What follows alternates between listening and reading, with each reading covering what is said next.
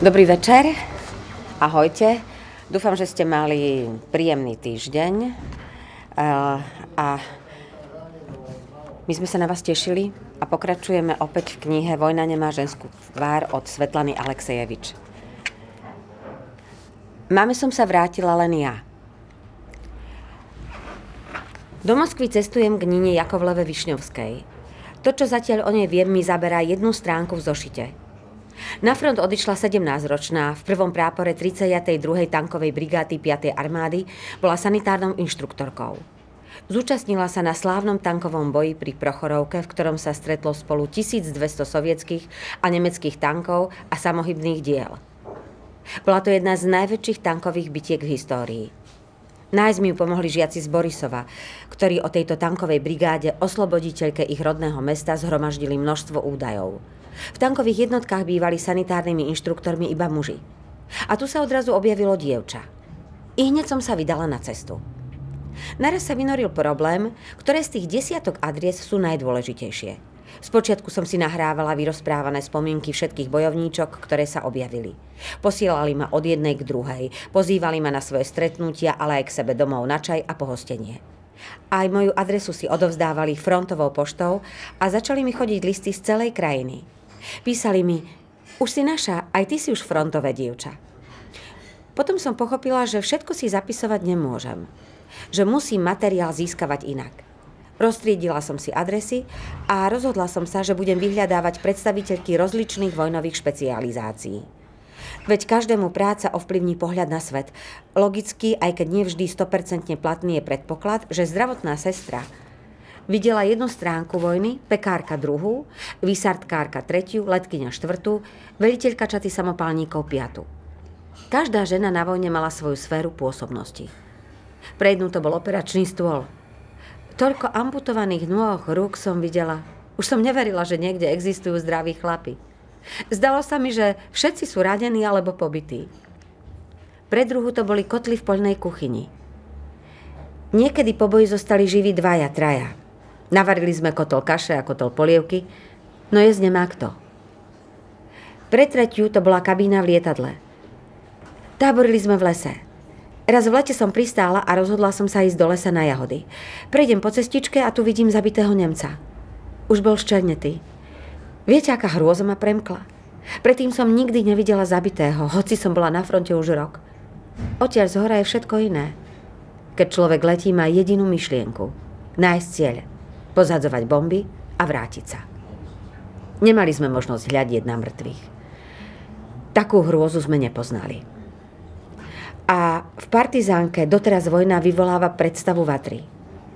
Všetko sa odohrávalo pri ohni. Aj chlieb sa tam piekol, aj sa tam varilo, nad pahrebou sme si sušili kožuchy, kapce, čo kto mal. A v noci sme sa pri ohni ohrievali. Ale nedarí sa mi nadlho zostať o samote so svojimi myšlienkami. Sprievodkynia prináša čaj. Ľudia v kupe sa hlasno a veselo zoznamujú. Na stole sa odrazu objaví tradičná fľaša moskovskej vodky – domáca zájecka a, ako to už vo vlaku býva, pričej sa rozprúdi srdečný rozhovor o rodinných tajomstvách a politike, o láske a nenávisti, o vodcoch a susedoch.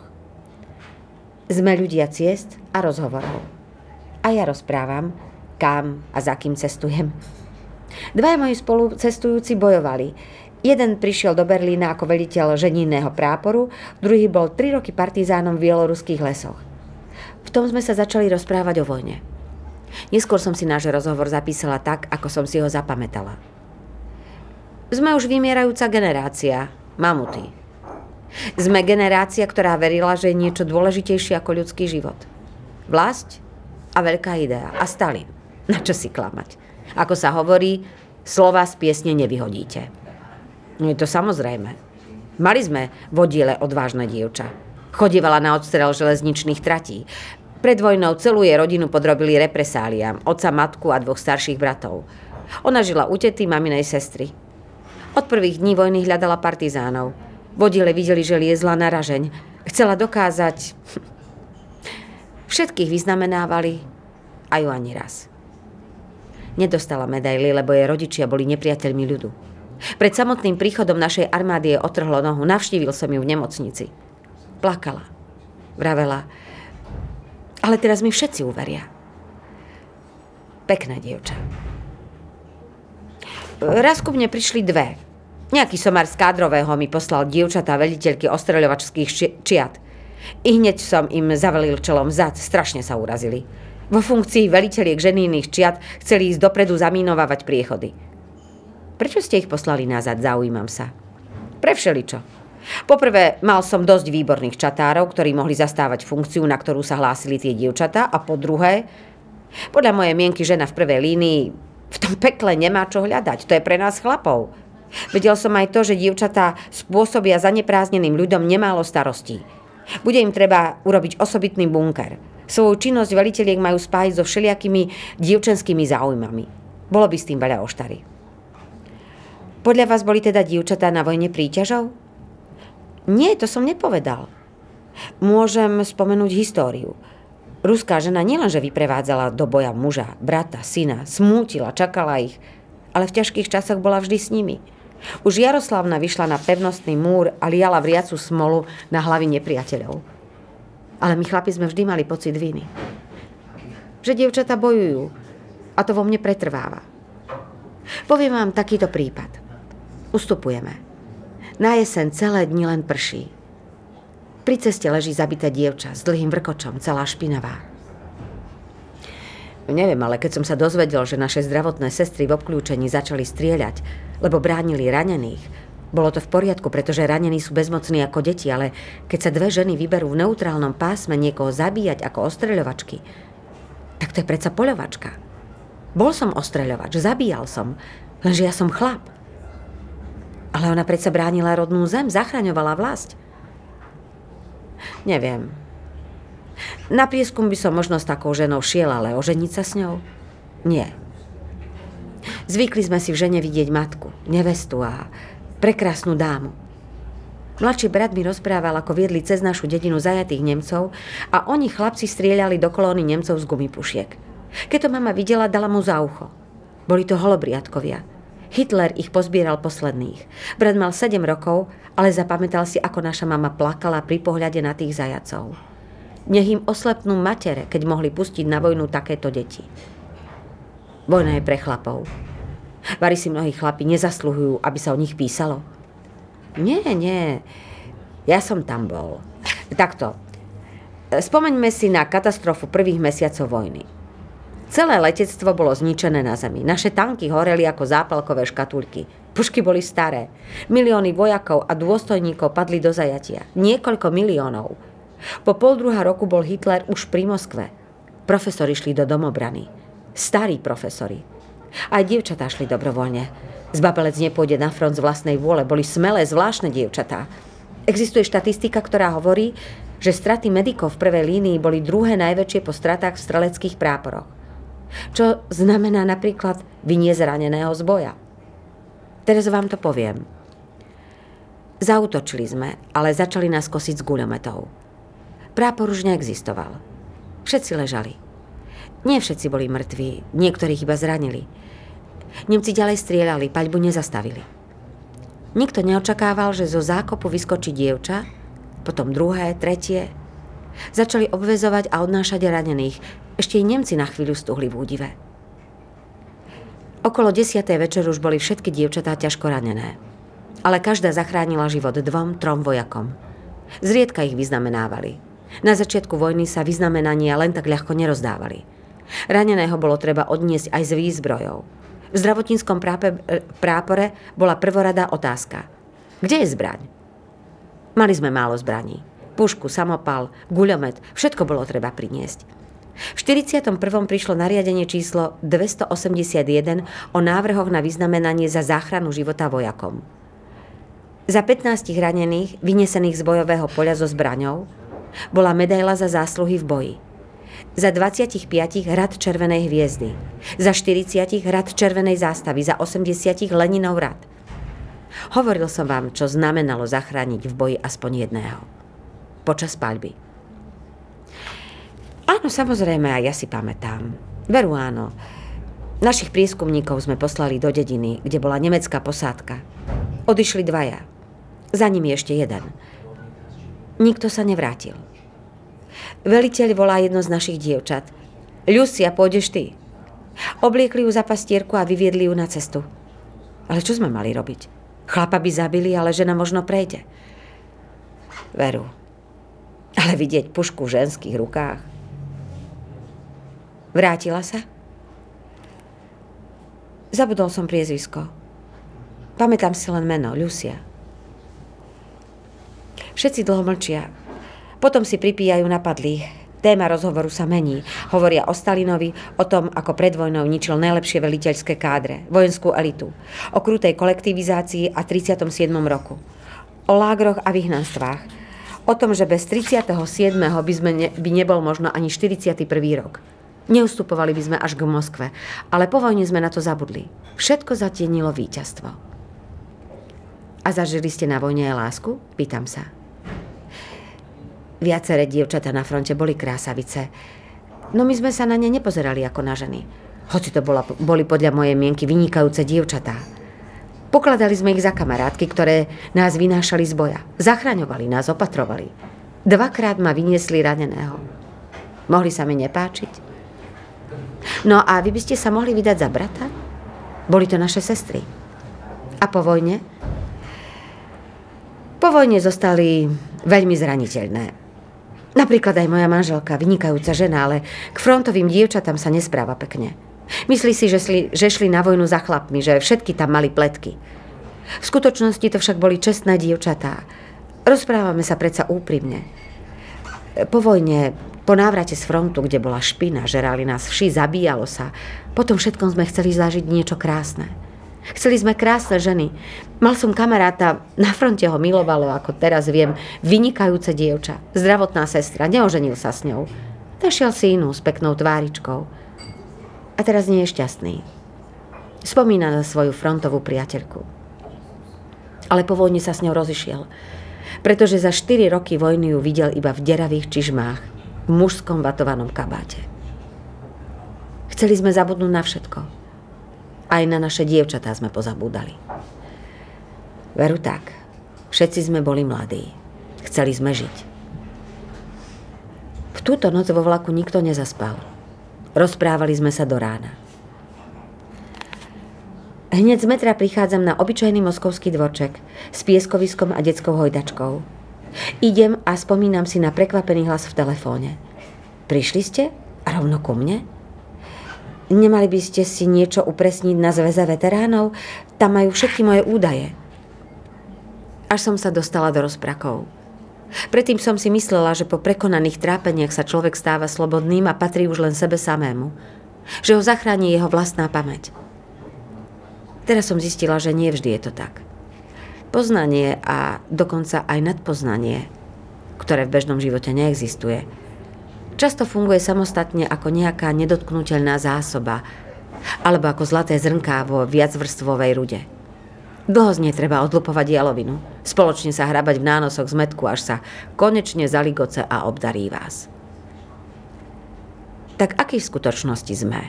Z čoho a z akého materiálu sme zlepení? Snažím sa pochopiť, akú má pevnosť. Kvôli tomu som sem prišla. Dvere otvára nízka moletná žena.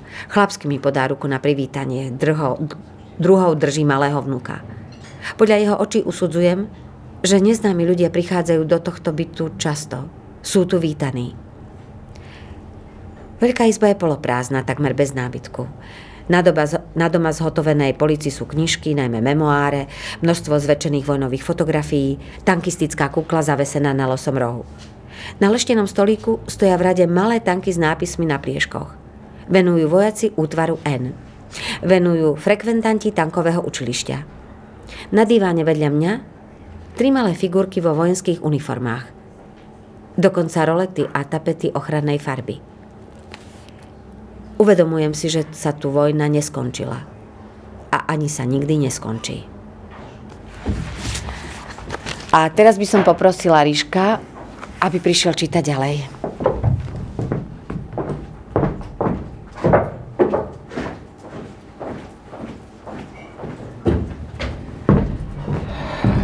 Dobrý večer.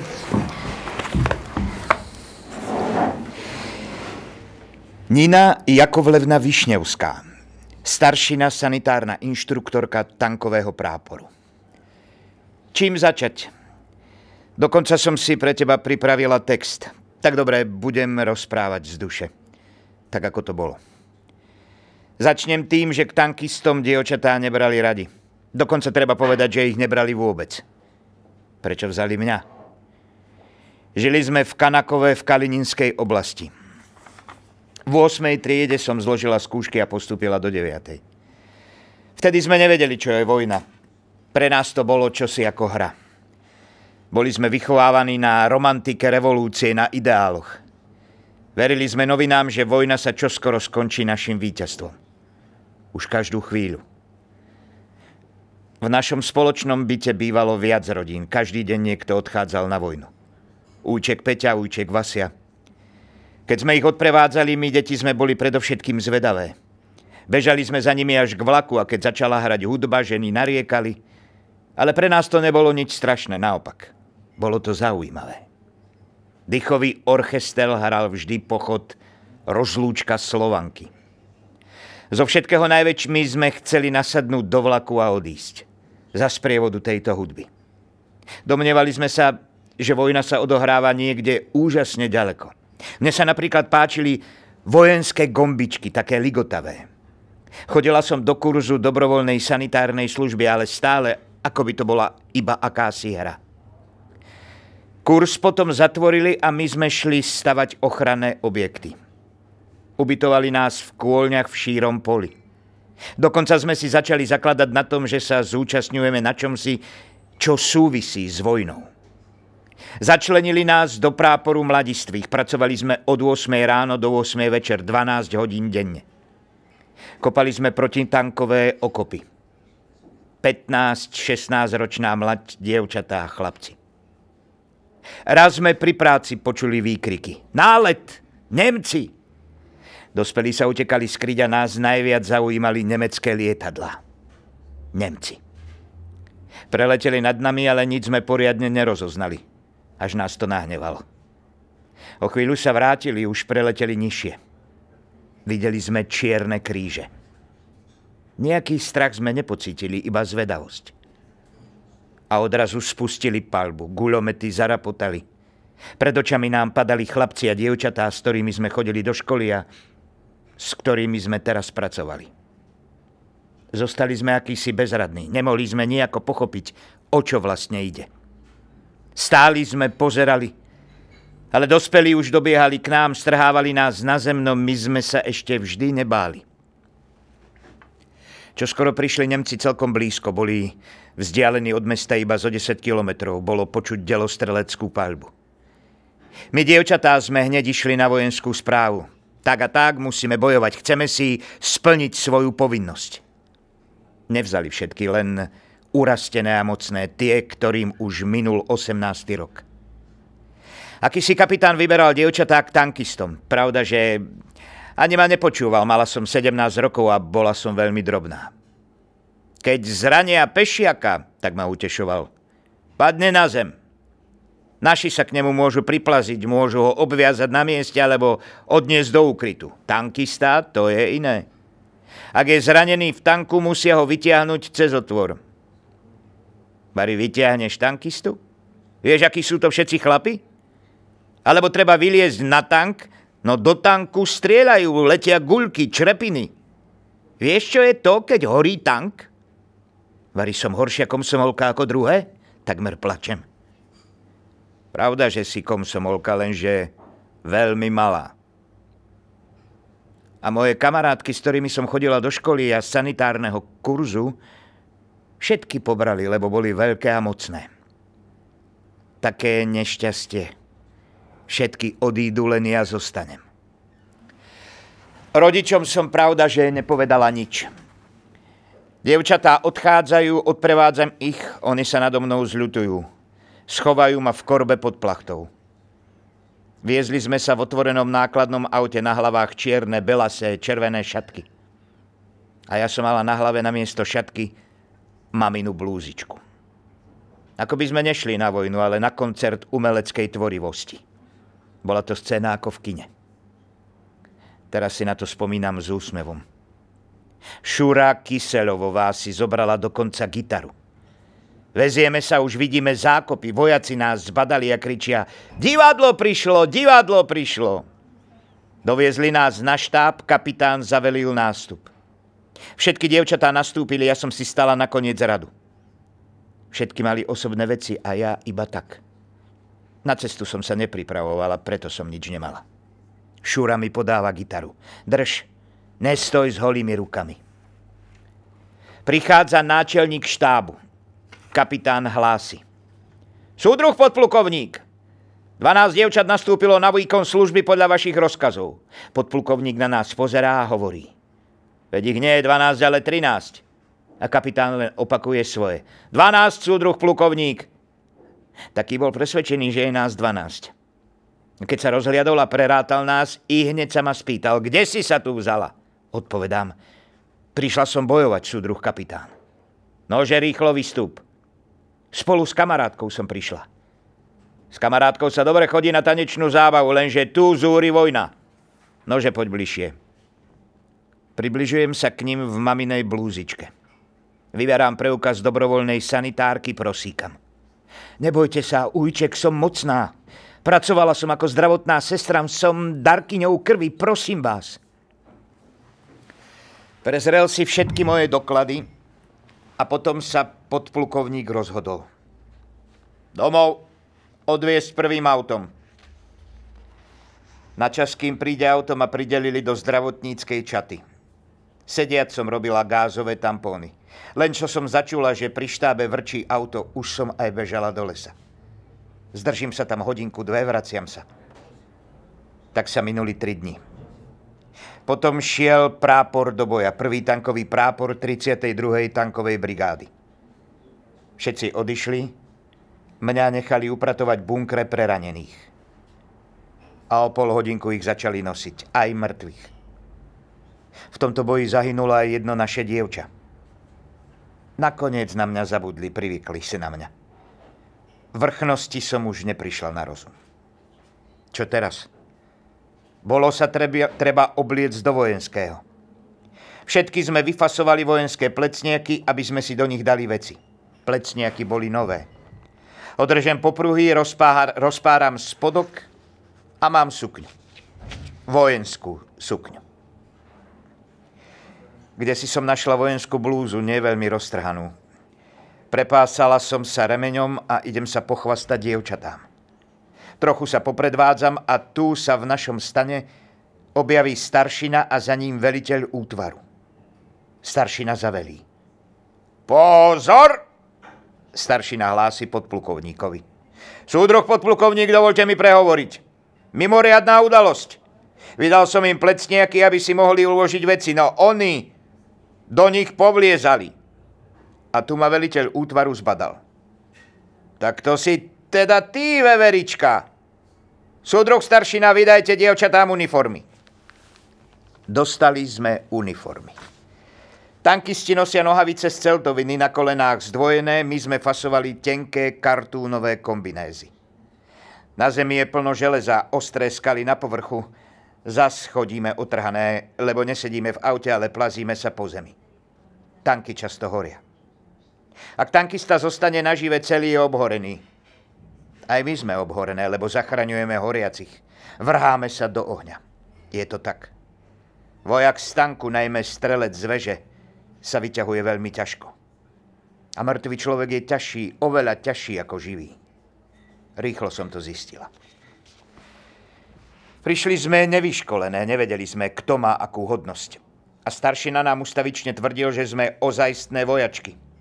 Že musíme pozdraviť každého hodnosťou vyššieho ako my chodiť v spriamene a vždy mať zapnuté všetky gombičky na plášti. Keď vojaci videli, že sme také mladé, radi si z nás strieľali. Raz ma poslali z ošetrovne počaj. Prídem do kuchyne, kuchár sa na mňa pozerá. Čo by si rada? Hovorím, ča, čaj. Čaj ešte nemáme. Prečo? Kuchári sa umývajú v kotloch. Keď sa umýjú, budeme variť čaj. Nedovtípila som sa, že žartuje. Beriem si vedrá, odchádzam nazad. Vidí ma lekár. Prečo tak naľahko? Hovorím. Kuchári sa umývajú v kotloch, čaj bude neskôr. Lekár sa chytá za hlavu.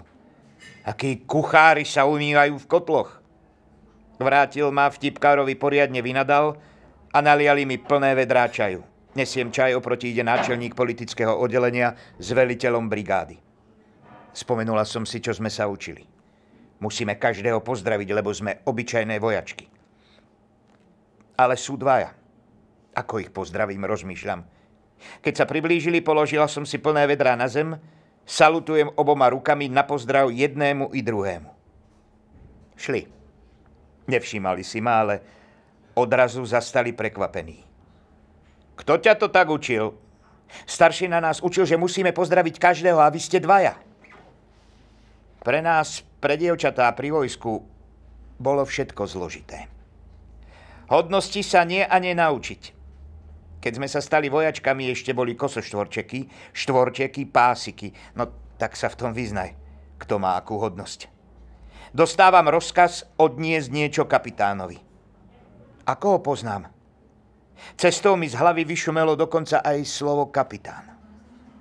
Úček, viete, Úček, Úček mi rozkázal, aby som... Ktorý Úček? Ten, čo stále chodí v blúze bez saka. Poručícké alebo kapitánske dištinkcie sme si nepamätali, ale iné sa nám vrilo do pamäti. Je pekný alebo škaredý? Ryšavý alebo vysoký? Rozumieš? Ten vysoký. Vieš predsa. Pravda, že až vtedy som pochopila, čo je to vojna, keď som videla obohorené uniformy. Popálené ruky, zohavené tváre. Nemôžem to pochopiť. Stratila som slzy. Plakať je ženské. Tangisti vyskakujú z horiacich tankov, všetko na nich horí. Dymí a okrem toho sú často zranení do rúk alebo nôh. Boli to veľmi ťažké zranenia. Tankisti ležia a prosia ma. Ak zomriem, napíš mojej mame, napíš mojej žene. Ale ja som to nedokázala. Nevedela som, ako mám niekomu napísať o smrti. Keď ma po boji tankisti zachránili s poranenými nohami a doviezli do ukrajinskej dediny v Kirovogradskej oblasti, gazdina domca zariadeného na plnú ošetrovňu začala lamentovať. Aký mladúčký chlapčok, Tankisti sa smejú. Akýže chlapčok, mamka, to je dievča. Starenka si prisadne ku mne, pozerá. Kdeže, dievča? To je mladúčký chlapčok. Bola som ostrihaná, mala som kombinézu, tankistickú kuklu, slovom chlapčok. Starenka si ma vzala na svoju príč, príčňu, ešte aj prasiatko zaklala, aby som čím skôr zmocnila. A stále bedákala.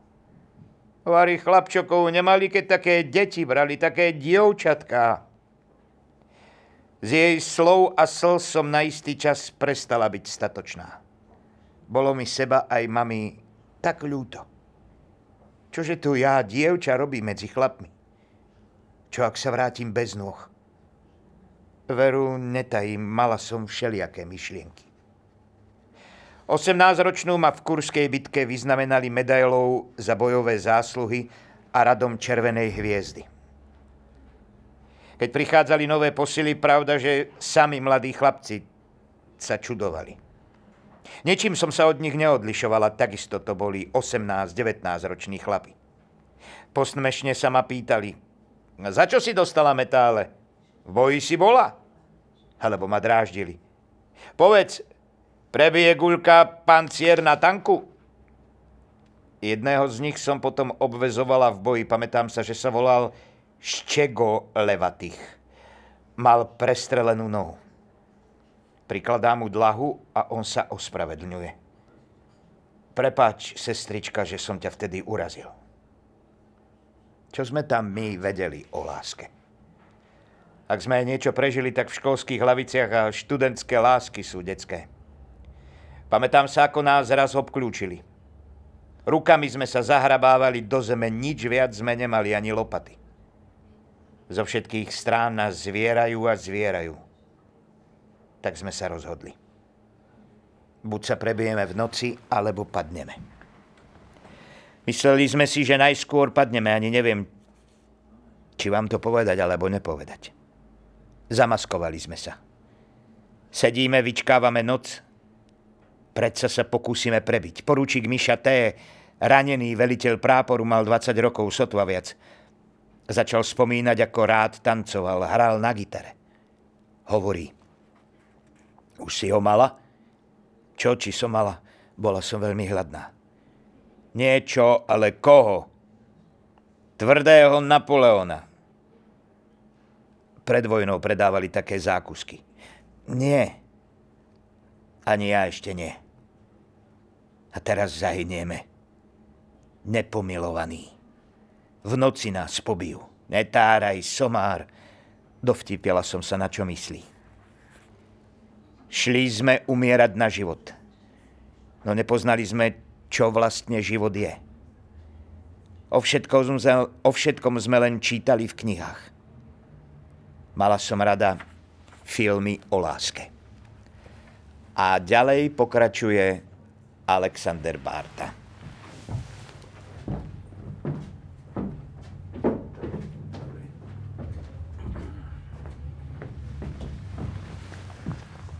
Dobrý večer.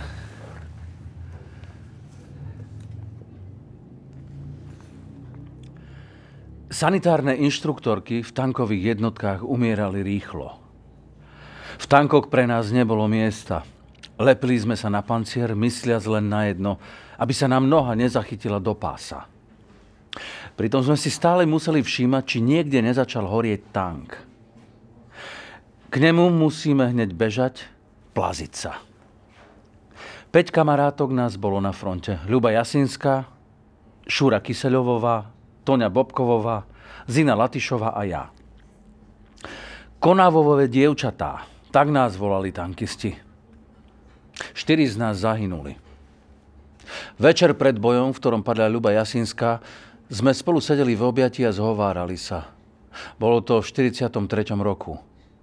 Naša divízia sa blížila k Dnepru. Ľuba mi odrazu povie, vieš, padnem v tomto boji, tuším to. Prosila som staršinu, aby mi vymenil bielizeň, odmietol. Vraj som nedávno dostala čistú. Poď, rán, poď ráno so mnou za ním, poprosíme ho obe. Upokojujem ju.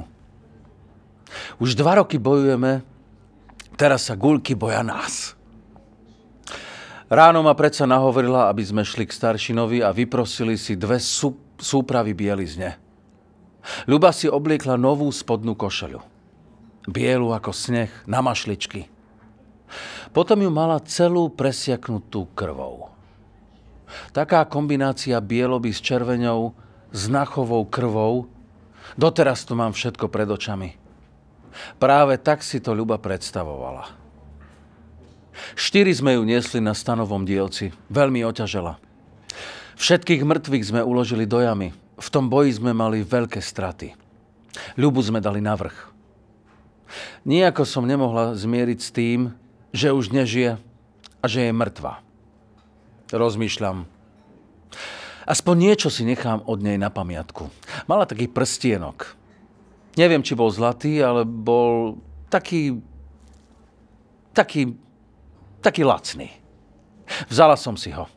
Všetci mi hovorili, aby som si ho nebrala, vraj to je zlé znamenie. No a keď už všetci hádžeme hrz zeme, ľubým prstienok mi spadol do hrobu. K ľube. Spomenula som si, že ten prstienok mala veľmi rada. Jej otec bol na všetkých frontoch a vrátil sa živý. Aj brat sa vrátil. Muži sa vrátili. A ona zahynula. Najkrajšia spomedzi nás pekná ako herečka Šura Kyseľovová zhorela. V stohu slamy schovávala ťažko ranených. Začala sa palba, stoh začal horieť. Šura sa mohla zachrániť, ale to by bola, musela nechať ranených. A nemohla. Zhorela spolu s nimi. Podrobnosti o smrti Tone Bokovej som sa dozvedela iba nedávno. Sonia zakryla pred črepinou míny svojho milého keď lečia črepiny, tak rozhodujú zlomky sekundy. Ako sa jej to podarilo? Zachránila poručíka Peťu Bojčevského, ktorého milovala. Zostal nažive. Po 30 rokoch Peťa Bojčevský prišiel z Krasnodaru. Na našom stretnutí frontových priateľov mi všetko porozprával. Spolu sme, si vybrali, spolu sme sa vybrali do Borisova. Našli sme poľanu, kde Toňu, Toňa zahynula. Peťa zobral pri Tonino hrobu, niesol ju a boskával.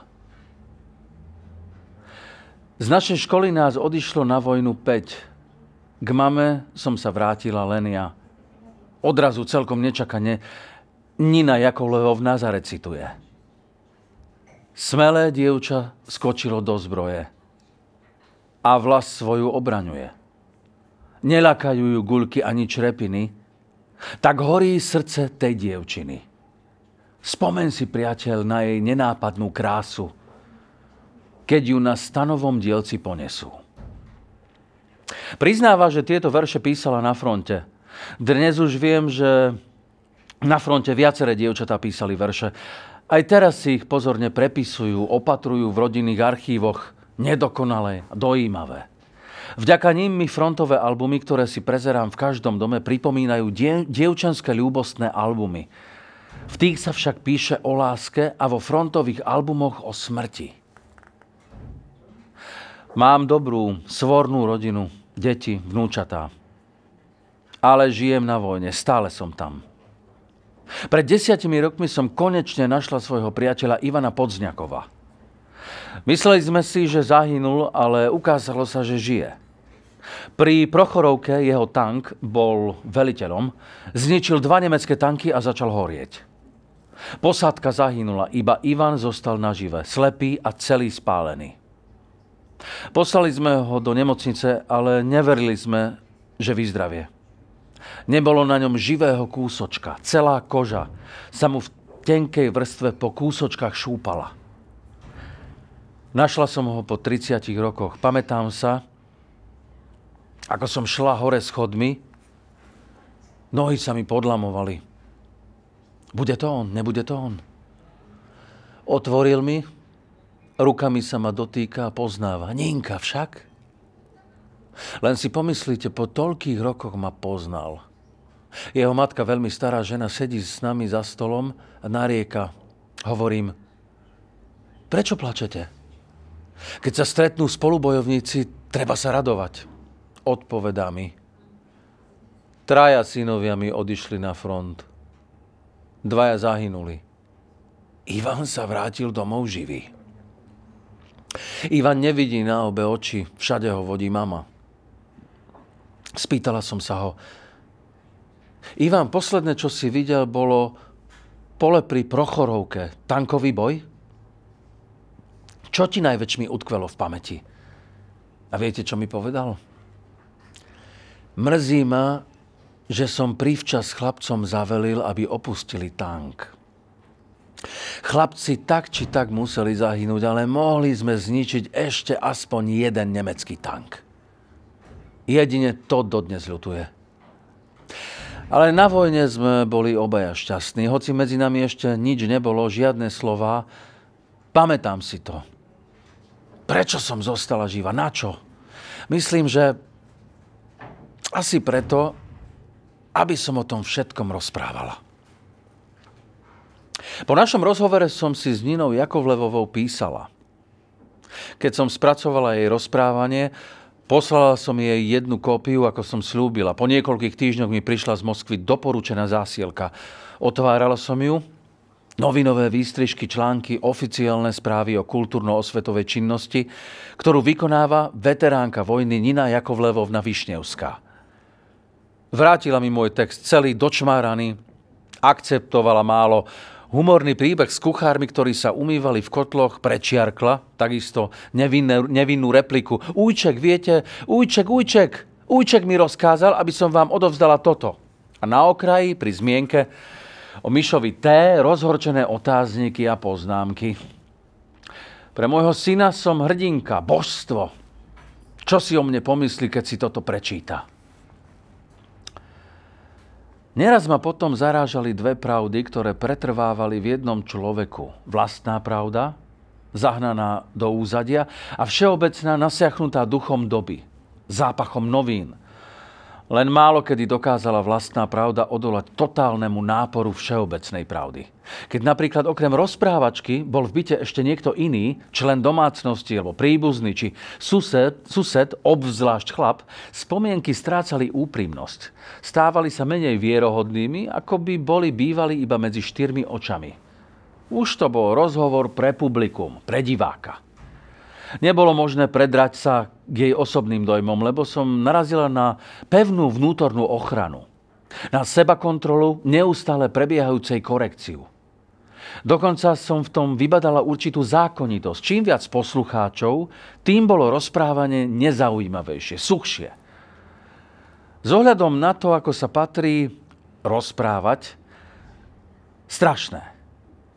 Strašne sa už stávalo veľkým a nepochopiteľné a temné črty človeka boli okamžite objasnené. Dostávala som sa do pustatiny minulosti, v ktorej boli len pamätníky a hrdinstvá. Táto domienka sa mi potvrdila a pri Nine Jakovlevovne absolútne.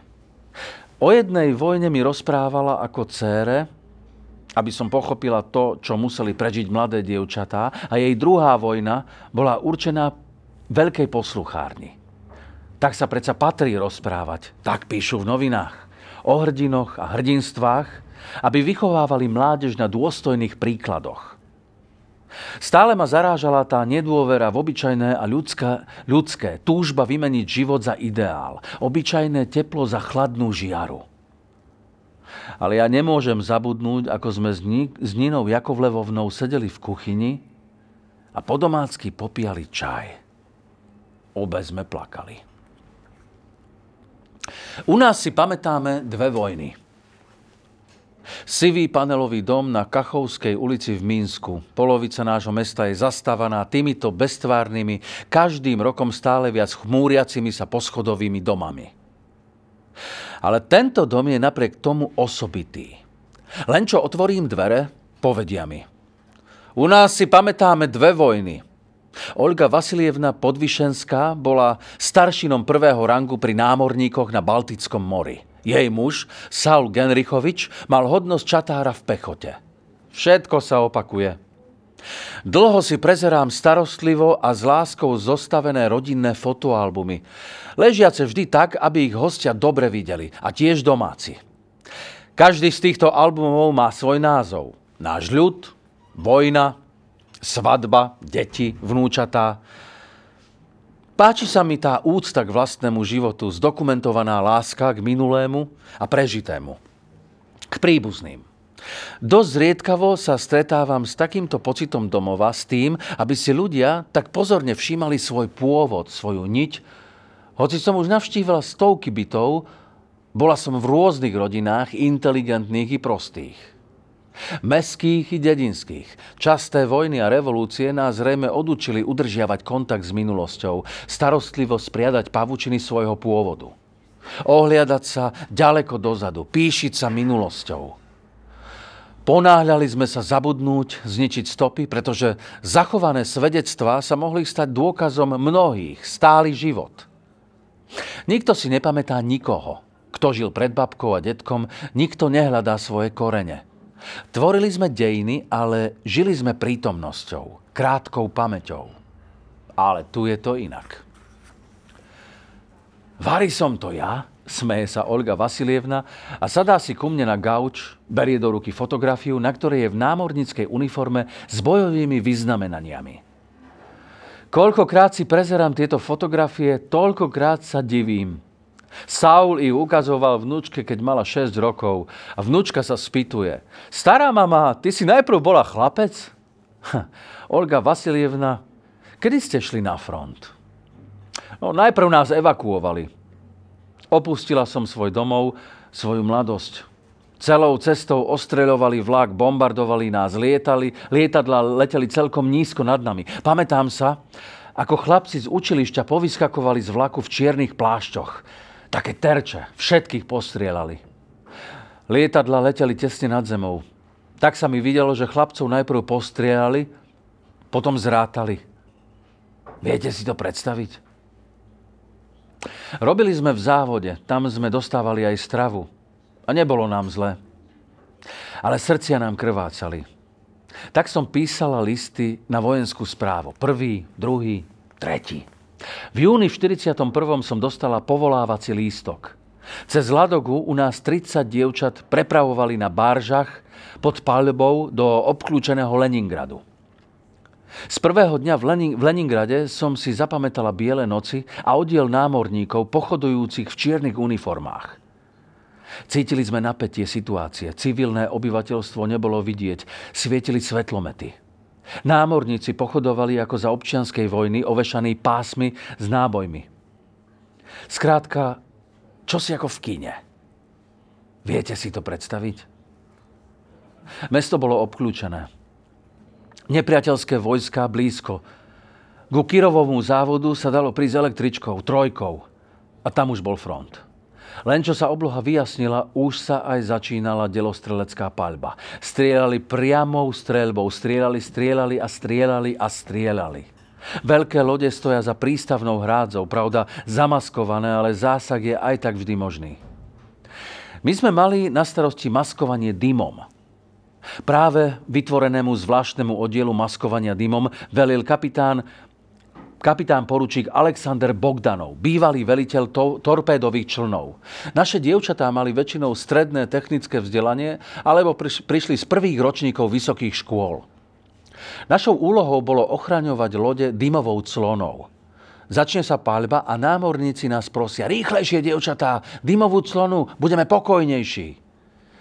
Vychádzali sme na autách so špeciálnou zmesou, kým ostatní šli do úkrytov. Hovorili sme, že na seba priťahujeme páľbu. Nemci predsa strieľali do zadimeného priestoru.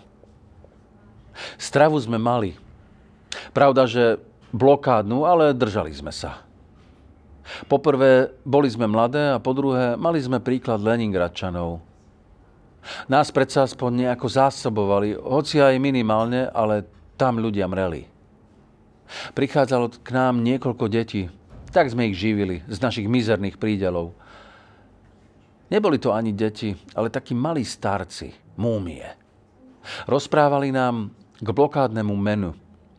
Ak sa tak môžem vyjadriť, polievka z kožených opaskov, alebo nových kožených topánok, huspenina zo stolárskeho lepidla, palacinky z horčice – Ľudia v meste pojedli všetky mačky a psov. Zmizli vrabce, straky. Dokonca aj potkanov a myši chytali, aby ich zjedli. Na niečom ich tam piekli. Deti k nám potom prestali chodiť a my sme ich dlho čakali. Zrejme zomreli. Ale myslím si, že áno. V zime, keď v Leningrade nebolo čím kúriť, sme v jednom obvode búrali drevené domy. Najťažšie bolo pustiť sa do rúcania. Dom je dobrý, ľudia pomreli alebo poodchádzali, ale najčastejšie pomreli a my musíme búrať. Aspoň pol hodina vždy prešla, kým sme váhali. Viete si to predstaviť? Všetci sme váhali. Až keď pristúpil veliteľ a podvážil čakanom múr, pustili sme sa do roboty. Pracovali sme pri ťažbe dreva. Nosili sme debničky s nábojmi. Pamätám si, ako som s debničkou padla, bola ťažšia ako ja. No aj potom, koľko problémov sme mali ako ženy. Napríklad, stala som sa veliteľkou družstva. V družstve sú sami mladí chlapci a celý deň na motorovom člne. Malý čln bez toalety. Keď to prišlo na chlapcov, nahli sa ponad bok a hotovo. Čo si počať? Niekedy som aj trpela. Trpela, až som vyskočila z člna do vody a plávam. A chlapci kričia, veliteľka sa topí, zachraňujú ma. Vidíte, taká maličkosť. Aká maličkosť. A potom som sa liečila. Viete si to predstaviť? A váha zbrane. Aj zbraň bola pre dievčatá ťažká. Sprvoti sme mali pušky a puška dlhšie ako my. Pochodujeme a bodáky trčia pol metra nad nami. Chlapci sa všetkému ľahšie prispôsobovali tomu asketickému životu, tým vzťahom. Nám bývalo smutno, strašne nám bývalo smutno za domovom, mamou, pohodlím. Bola medzi nami jedna moskovčanka, Nataška Želinová. Vyznamenali ju medailu za smelosť a pustili na niekoľko dní domov. Keď sa vrátila, tak sme ju celú ovoniavali. Doslova, rád, radom po jednej, vraveli sme, že vonia domovom. Tak clivo nám bývávalo za našimi domovmi. Viete, ako som sa tešila, keď som videla obálku s listom? Otcov rukopis. Ak sa nám vyskli tá voľná chvíľa, tak sme si posadali a vyšívali nejaké šatky. Z nových onúd sme si urobili šáliky. Niečo ženské sa nám žiadalo. Veľmi nám chýbalo práve niečo ženské. Skrátka na nevydržanie. Dobre nám padlo, keď bolo treba chytiť ihlu do ruky a niečo pozašívať, hoci len na chvíľu sa stať obyčajnou ženou. Pravda, že zazvučal aj smiech, aj sme sa tešili, lenže nejako inakšie. Nie tak ako pred vojnou.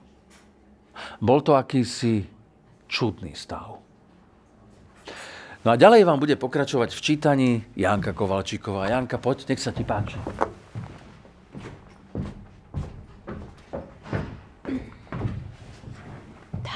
Dobrý večer. No. Magnetofón mi nahráva slova, zachytí intonáciu, pauzy, plač a bezradnosť. Uvedomujem si, že keď človek rozpráva, udeje sa oveľa viac ako len to, čo zostane na papieri. Stále ľutujem, že nedokážem nahrať oči, ruky, ich život počas rozhovoru, ich, ich vlastný život, osobitý, ich texty. Prežili sme vojnu, hovorí Saul Genrichovič. Vlastne e, akoby dve vojny keď začneme spomínať, vždy si uvedomujem, že manželka prežila akoby svoju vojnu a ja zase svoju. Skoro všade sa vyskytlo niečo podobné tomu, čo vám žena rozprávala o domove a o tom, ako jedna za druhou ovoniavali svoju kamarátku po návrate z domu. Ale ja si práve také príhody nepamätám. Vtedy sa mi zdalo, že je to maličkosť, hlúposť. A ešte si Ola nevravela o čiapkach. Zabudla si? Nezabudla. Ťažko sa o tom rozpráva. Vždy sa bojím spomínať ten príbeh. Po každý raz. Bolo to takto. Na svitaní naše člny odplávali na more. Niekoľko desiatok člnov. Čo skoro sme začuli, ako sa začal boj. Čakali sme. Načúvali sme. Boj trval niekoľko hodín a boli chvíle, keď sa približoval k samotnému mestu. Ale kde si nedaleko utichol, podvečer výjdem na breh a vidím, že v morskom kanáli voda nesie čiapky. Jednu za druhou. Čiapky a veľké červené fľaky na vlnách. Nejaké triesky. To našich niekde zahnali do vody. Kým som tam stála, voda niesla čiapky. Najprv som ich počítala, ale potom som prestala. Nemohla som ani odísť, ani, ani sa na ne pozerať. Morský kanál sa stal masovým hrobom. Saul, kde je moja vreckovka? Pred chvíľom som ju mala v rukách, tak kde je? Veľa si pamätám z jej rozprávania pre vnukov, to, to uchovávam. Tak sa teraz vraví. Často rozprávam o jej vojne, nie o svojej. Jej vojna vnukov väčšmi zaujíma ako moja. To, to som si všimol. Priznáva Saul Genrichovič.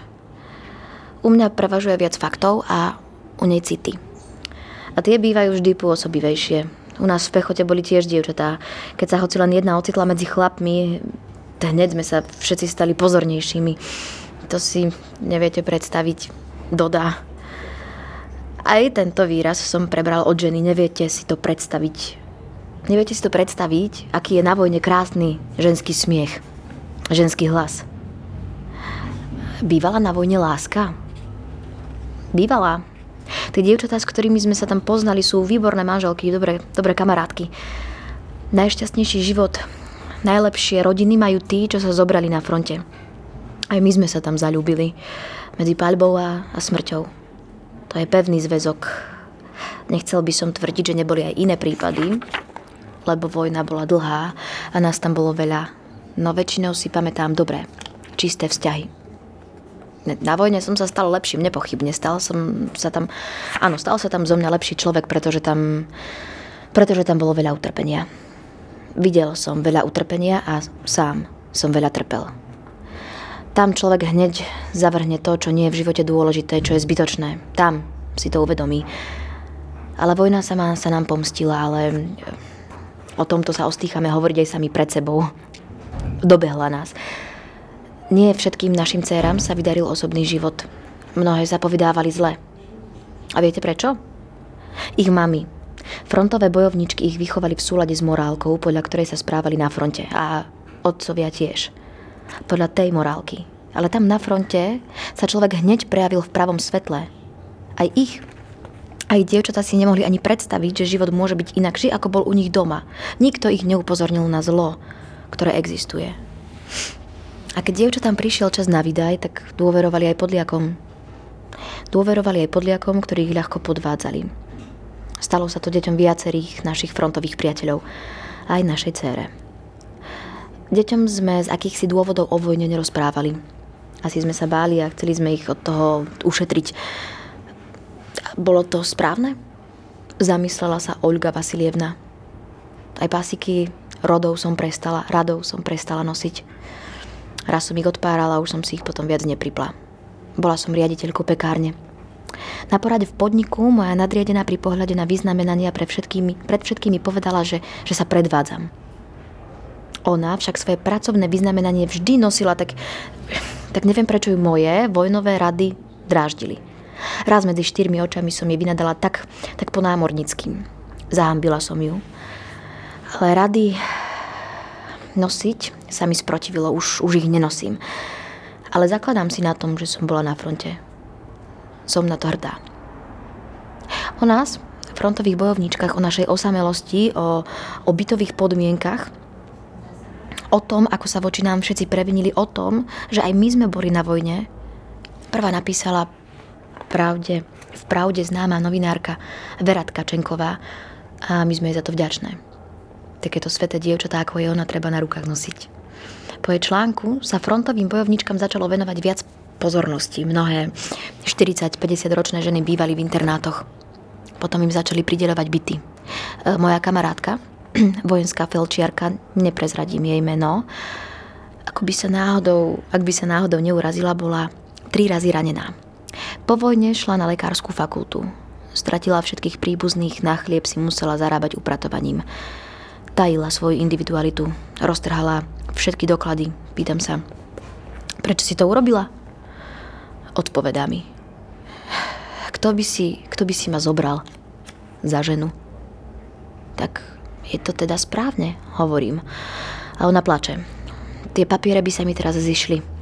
Som ťažko chorá. Viete si to predstaviť? Plače. Na oslavu 35. výročia víťazstva do Sevastopola, mesta ruskej morskej slávy, pozvali 100 námorníkov zo všetkých flotil, veteránov Veľkej vlasteneckej vojny a tri ženy. Jednou z nich som bola ja, druhou moja kamarátka. Admirál floty sa nám trom poklonil, verejne poďakoval a poboskal ruky. Na to sa nedá zabudnúť. Chceli ste zabudnúť na vojnu? Zabudnúť? Z- z- zabudnúť? Olga Vasilievna sa ešte raz spýtuje. No nedá sa, aj keby som chcel. Prerušuje dlhšiu pauzu Saul Gedrichovič.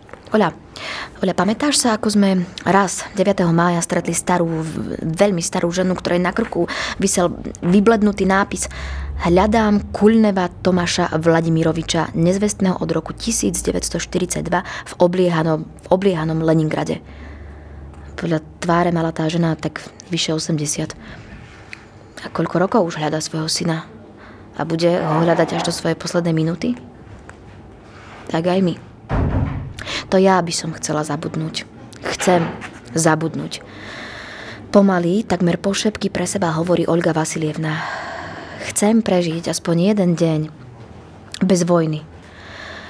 Bez našej pamäti o nej aspoň, aspoň jeden taký deň. Obaja mi zostali v pamäti spolu, ako na ich frontových fotografiách. Jednu z nich mi darovali. Sú na ne mladí, oveľa mladší ako ja. Všetko má odrazu iný zmysel. Približuje sa. Pozerám sa na tieto mladé fotografie a to, čo som práve počúvala a nahrávala, už počujem inak. Čas medzi nami mizne. Telefón nestrieľa. Vítajú ma a rozprávajú mi, mi rôzne. Jedni začínajú rozprávať hneď už v telefóne. Pamätám si všetko, všetko mám v pamäti, ako by to bolo včera. Druhí odkladajú, dlho odkladajú stretnutie a hovoria, musím sa nejako pozbierať, nechcem byť opäť v tom pekle. Valentína Pavlovna Čudajevová je z tých, ktorí sa dlho boja a neochotne nikoho, niekoho vpúšťajú do svojho rozrušeného sveta. Niekoľko mesiacov som jej z času na čas telefonovala, ale raz po dvojhodinovom telefonáte sme sa konečne dohodli na stretnutí. Hneď na nasledujúci deň, tak som teda prišla. Dáme si koláče. Ráno som napiekla. Veselo ma víta Valentína Pavlovna Čudajevová. Vľúdne mi pomáha prekonať rozpaky. Porozprávam vám všetko.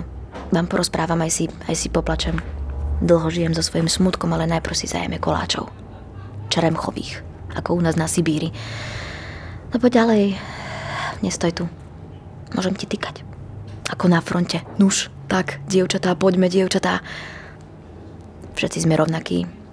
Už to vieš, počula si, nie sme boháči. Vidíš, všetko, čo sme si zgazdovali s mužom, sa zmestí do škatulky od cukríkov. Dva rady a medaily. Tam sú v kredenci. Potom ti ich ukážem. Vedie ma do izby. Vidíš? Starý nábytok. Je nám ho ľúto vyhodiť. Keď veci žijú v dome, dlho už majú dušu. Verím tomu. Zoznamuje ma so svojou priateľkou Alexandrou Fiodorovnou Zenčekovovou, pracovníčkou komsomolu v obliehanom Leningrade. Sadám si za prestretý stôl. Nuž, keď koláče, tak koláče a ešte k tomu sibírske. Čeremchové, ktoré som nikdy nejedla. Tri ženy, teplé koláče. A hneď sa začíname rozprávať o vojne. E, nesmiete ju prerušiť. Upozorňuje ma Alexandra Fiodorovna. Prestane rozprávať a začne plakať. Ja to poznám. Neprerušujte ju. Tak to bolo na dnes všetko. A Ríško vám príde povedať, možno aj nepríde, čo nás čaká na budúce, vám to teda poviem, takže na budúce sa stretneme až 8. júna pri čítaní divadelnej hry s názvom Baby Boom. Takže až v pondelok 8. júna a to bolo všetko. Tak si prečítajte tú knižku. Stojí za to. Ďakujeme.